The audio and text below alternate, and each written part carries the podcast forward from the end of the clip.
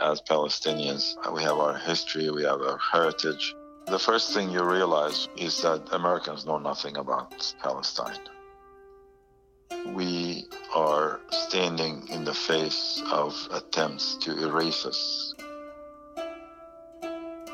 Welcome to Joy in Conversation, a podcast about Jewish history and culture. It's with scholars, but it's for everyone. I'm Dan, and I'll be your host. Join me and find joy in conversation because, well, it's a mitzvah. What does it mean to be seen, truly seen? Seen on our own terms and through the stories that matter to us as individuals and members of community. For me, the arts are where I rejoice when some part of myself is offered to the world for others to encounter. As a Jew in America, it can be validating to feel visible. Walking into a museum and encountering an exhibit where colors on canvas and paint from a brush tells the world that I exist, well, that's a source of life and of pride. When I sit in a theater and performers on stage speak the language of my ancestors, there's a declaration of value and human dignity in that. It's a declaration that there is beauty in the continued existence of a people. When I sing songs and clap my hands, I celebrate the outpouring of creativity and talent to come from my community.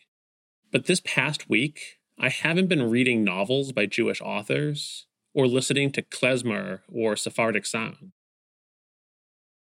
I've taken to reading poetry, in particular, the work of Mahmoud Darwish, the renowned Palestinian poet.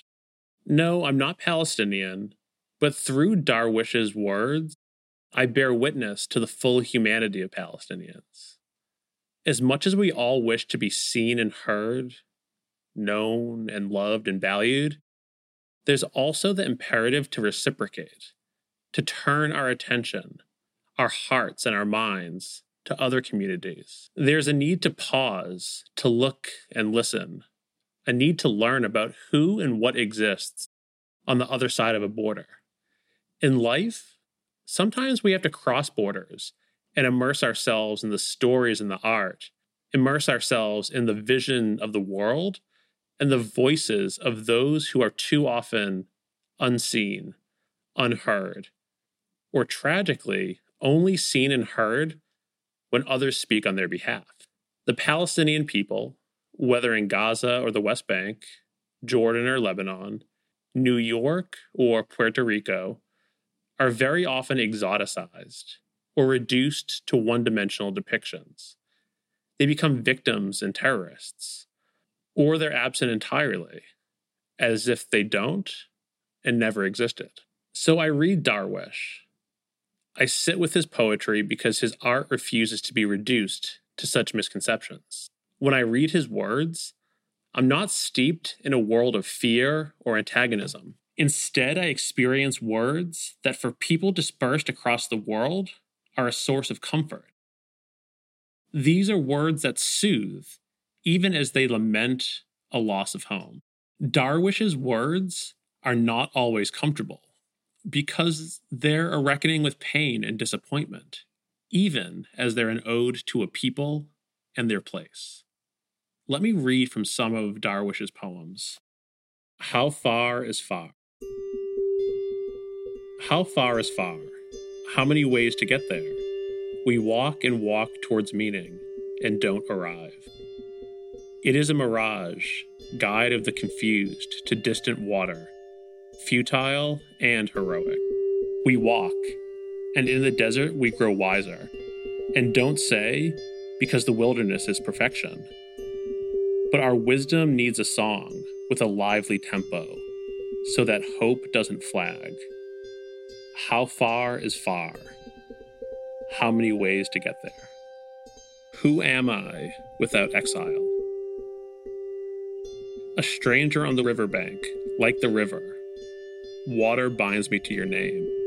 Nothing brings me back from my far away to my palm tree. Not peace and not war. Nothing makes me enter the Gospels, not a thing. Nothing sparkles from the shore of ebb and flow, between the Euphrates and the Nile. Nothing makes me descend from the Pharaoh's boats. Nothing carries me or makes me carry an idea, not longing and not a promise. What will I do? What will I do without exile and on a long night that stares at the water? If only I were a stone, I would yearn for nothing, no yesterday passing, no tomorrow to come. In my present, neither advancing nor retreating, nothing happens to me. If only I were a stone, I said. Oh, if only some stone, so that water would burnish me, green, yellow. I would be placed in a room like a sculpture, or exercises in sculpture, or material for the eruption of the necessary from the folly of the unnecessary. If only I were a stone, so that I could yearn for something. Darwish and his poems are but one example of a cultural representative of the Palestinian people. Let's learn about the Palestinian people, their varied experiences, and the work being done by a champion of their art in the United States. We're going to focus on Palestinian peoplehood. Listen and learn from Faisal Saleh. Faisal will share with us the work that he's doing to make Palestinian art more accessible in the United States. So let's turn to Faisal and find out what it is that he and the artists that he works with are doing to show the world that Palestinians can be seen, they can be known, they should be valued, and that through art, they can be understood on their own terms. Yalla, let's learn together. My name is Faisal Saleh. I come from a, a, Palestinian family from the village of Salama, and it's a village five kilometers east of Jaffa.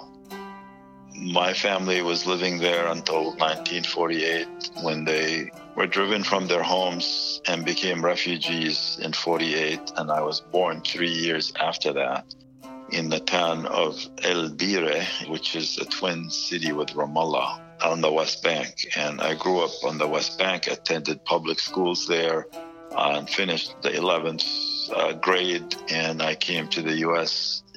in 1969. And if you remember, that was the year of Woodstock and the year that the landing on the moon. So the country was in a crazy uh, environment and it took me a while to kind of figure out what's going on. At any rate, I ended up going to Oberlin College after that, and I got a master's degree, an MBA, and I worked from then till now in business. Faisal is the chairman and founder of Palestine Museum US. Located in Woodbridge, Connecticut, the museum promotes the mission of preserving Palestinian history, showcasing Palestinian experience pre and post Nakba and also in diaspora.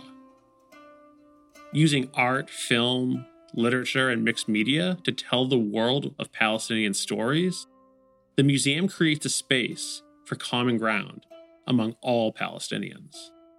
Let's learn more about Faisal's vision and what can be found within this cultural space of the museum. Can you share a little bit about what the original idea was for establishing the museum the idea behind the museum is um, that Palestinians at the time had no museums in the entire Western Hemisphere. So I thought it was really was very important to to create a presence for Palestinian arts in the U.S. by establishing a full-fledged museum that is significant and substantial in terms of size and content and I worked at it, uh, you know, for you know almost a year doing that. If somebody were to visit the museum who had no familiarity with Palestinian artistic expressions, traditions, culture, what is it that they will encounter? What will they see, feel, and experience upon entering the museum? The first thing they realize wow, this is a lot more substantial than I thought. They're like amazed uh, uh, at the scale and the content and the, quality of, of, what's in there. For some reason, a lot of people, when they think about Palestinians, they're not thinking of a big museum with a lot of lot of space and a lot of art. Now we have over 6,000 square feet of space that's full of artwork. There's like 200 paintings. Uh, they're artwork for about 50 or 60 artists. And in addition to uh, paintings and drawings on the walls, we have historic photographs. Throughout the museum, we have embroidery pieces. We have Palestinian dresses, they call them thobes, that are heavily embroidered. And we have about at least 20 of those on mannequins in different parts of the museum to prove the fact that Palestine was a vibrant society and they had a lot of cultural activities. We also have uh, a uh, hundred children's drawings from Gaza as part of a therapy program for the children who were traumatized in 2009 during Operation Cast Lead that no one was able to exhibit anywhere in the US. I mean, we have people come and look at those pictures, the drawings, and they cry. And these are not even Palestinian. So you see the Palestinian art, you know, is full of expressions of what happened, but also it's full of things that have nothing to do with that. I mean, the, the Palestinian artist is just like any other artist. They draw things that has nothing to do with Palestine or have nothing to do with politics or anything. They're just, you know, creative artists. That they're doing their art thing. They're like anybody else. We see some of each. The museum doesn't have flags and things like that. Doesn't have a lot of nationalistic expressions. Uh, it just has examples of Palestinian artists' work. We want the people to see us as normal people and uh, as humans because we've been dehumanized. People call us terrorists and things like that. We want them to learn that Palestinians are people just like anyone else. And when they come into the museum, they, they get a, a flavor of that. They see all this artwork. They see music that, uh, that, that they play or they write. They're just a lot of things that makes Palestinians look human to, to you as an American. You talked about some of those traditional forms of, of art or expression. I'm thinking about the thobe and embroidery in particular. Can you describe and characterize the significance of the thobe or the embroidery and what it looks like and what it represents? I mean, the thobes are part of the Palestinian heritage. The thobes started in the villages where women used to make their own clothes and they used to decorate them with embroidery. These are like cross stitches in different colors on different fabrics and with time, each village evolved its own style of design for these thobes. And the style is very artistic. There are some lines and some shapes, some geometric, some different things. And they all give a whole different look. And so each village or each town has its own style. There are books that are like 600 pages that show the different styles of each region, each area, and show about like the, the elements of the design or elements of the styles that exist. So it's a whole uh, art field unto itself. And it is part of the Palestinian heritage. And Palestinians cling to it as a form of identity. It's what distinguishes them from other people. And it's a unique art that Palestinians have. You had said that the museum doesn't have flags or these national emblems on display. I'm curious to know, as one looks at some of the visual art, what are some some visual cues to iconic Palestinian symbols that might be found on display in the museum?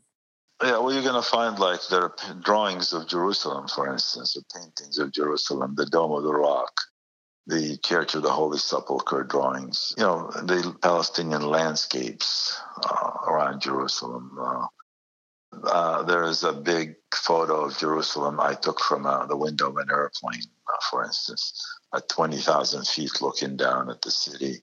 You see some of the Palestinian colors. The Palestinian colors are black, red, green, and white. And you see that in some of the designs or some of the artwork. We don't exhibit things that are direct. You know, you may see like a symbol of a key, for instance, the key when when Palestinians left their homes in 48, they locked the doors and they took the keys with them because they were told they they'll be coming back like in a couple of weeks. It's just a matter of get out for two or three weeks till the fighting stops and and then you come back afterwards. And then 73 years later, they still have people still have keys that they took with them, the keys to their houses, and these keys have become a symbol for the what, what the people call the right of return. The Palestinians have not given up their right to return to their homes. That, that that's one of their key demands is they need to have the right to return to where they used to live and where they came from. I'm also thinking about the landscape and the importance of the olive tree or za'atar or or things like that. Can you talk about those which which might have real deep emotional significance, even if they're not the same as a flag, as a, as a national symbol. It's for the tree that doesn't need hardly any work. It doesn't need water. It derives its own water on its own. Nobody waters olive trees. And it has very deep roots in the ground. And it lives anywhere from 2,000 to 4,000 years. There are olive trees in Jerusalem that are over 2,000 years old. The olive tree has such symbolic importance. They're fruit bearing, emblematic of the Palestinian landscape, and resilient in their ability to withstand the elements of a region that is at once coastal, arid, and mountainous. Let's continue thinking about resilience, not just in metaphorical terms, but in more concrete and tangible ways. How is it that Palestinian identity proves resilient and what of Palestine has stayed with you and your family through this displacement? Well, every every Palestinian, when they're born, their parents are telling them where they came from. Every Palestinian knows what village they're from. Even that village was lost 73 years ago. You ask somebody, where are you from? They tell you, I'm from such and such village, and it's near Haifa, it's near Jaffa, it's, uh, we're from Jaffa, we're from Lid, we're from this and the children learn from their parents. The parents tell them the history of what happened and how they lost the land, and where the land was, and because these people are living in ref- in, in, in exile still. They're Palestinians in Lebanon. They've never seen Palestine, but but Palestine is all they know, and the children learn it from the parents, and it, it's like DNA that gets passed on. There are Palestinians in 180 countries around the world and they're all Palestinians. They all carry different passports.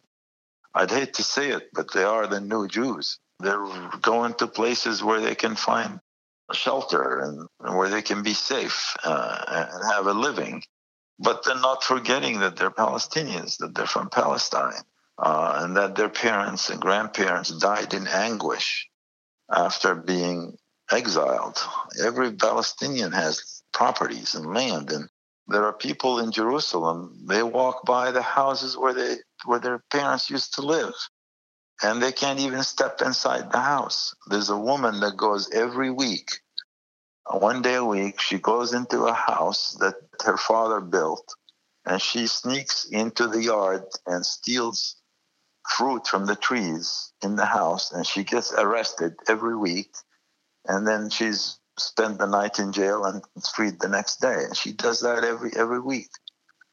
It's you know you have no idea what it feels like for somebody to walk by their property that their parents built with their blood and sweat and tears over the years and to see other people living in it and they can't even walk into it to see the doors, to see the tile. There are people still living who these houses belong to. I mean, they're like in their 80s and 90s.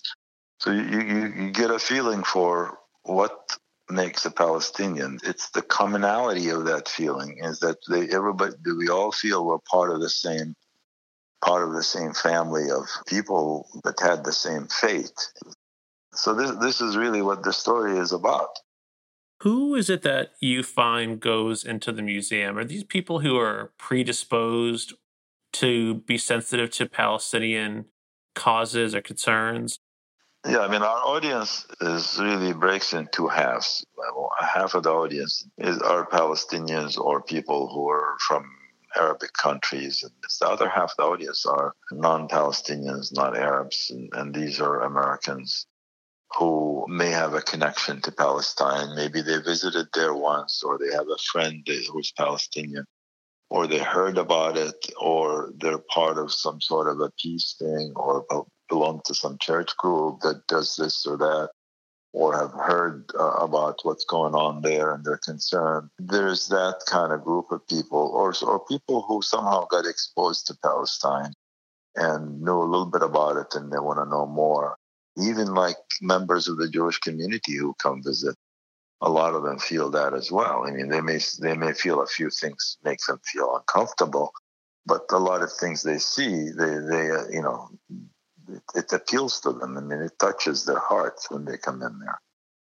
Who else would you like to see coming to the museum? What audiences do you think would truly benefit from that exposure?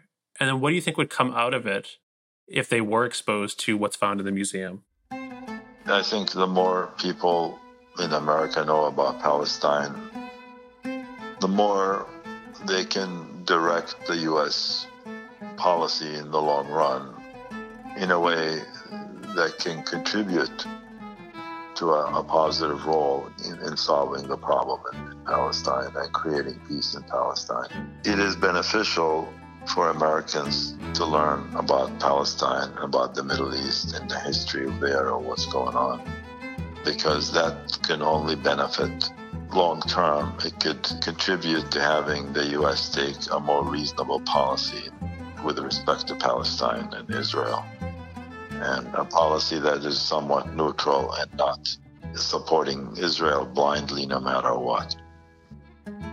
So there's the messages for Americans. And then I think there's also the messages for Jews in America for whom perhaps it can be really challenging to hear what you're saying.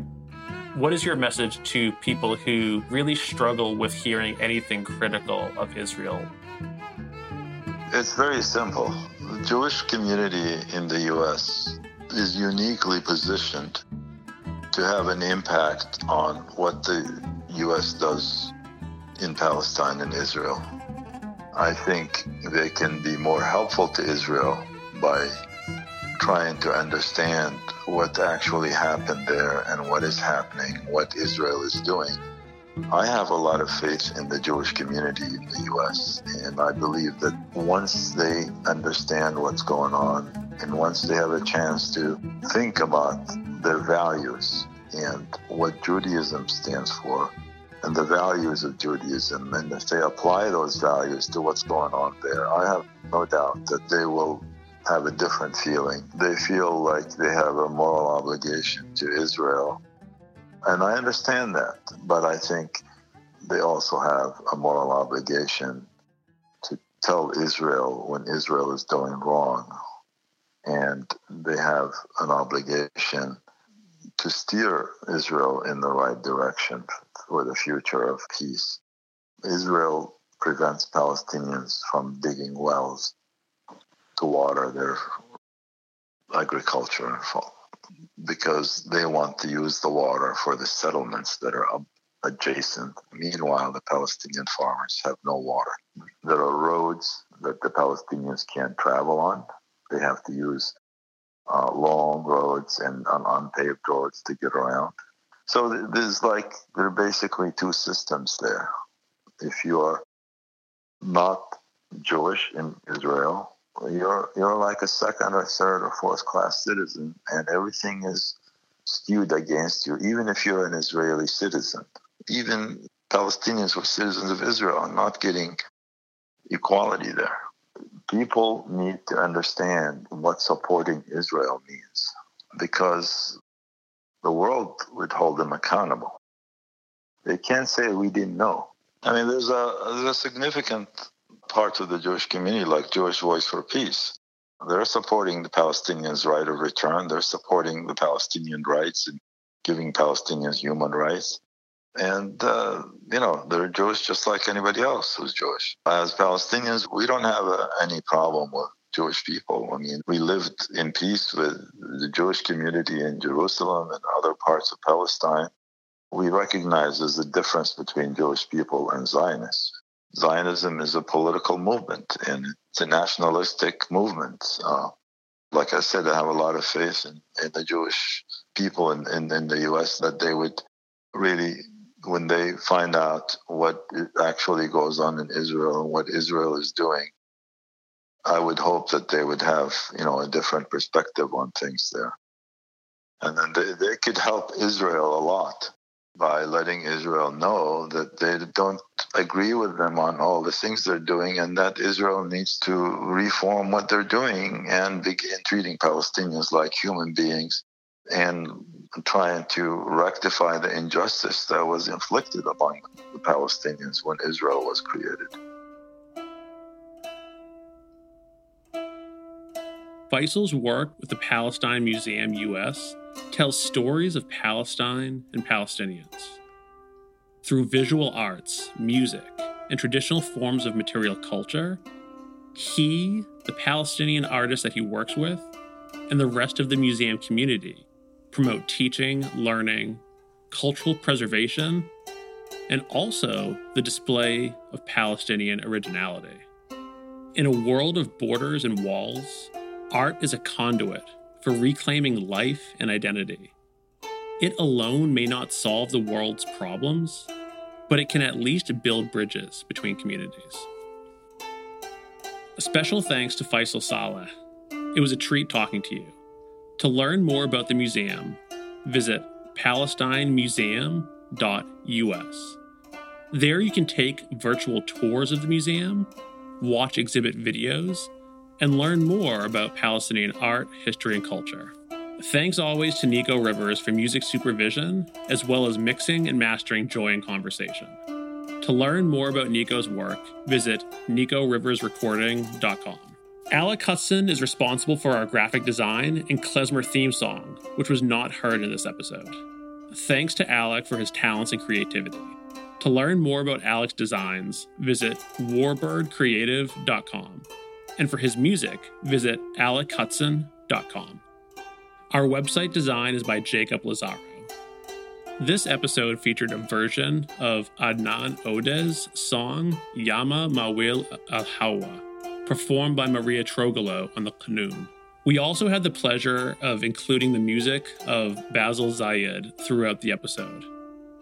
Basil is a singer, composer, and oud master. To learn more about his music, visit basilzayed.com. Our episodes typically feature music from the Boston based Sephardic band, Voice of the Turtle. The group is no longer active, but their music's on Spotify, and their website remains a trove of Sephardic sounds. Listen and learn more at voiceoftheturtle.com. Thanks also to Blue Dot Sessions for making high quality music available to creatives everywhere. And thanks to you, our audience, for your time and curiosity.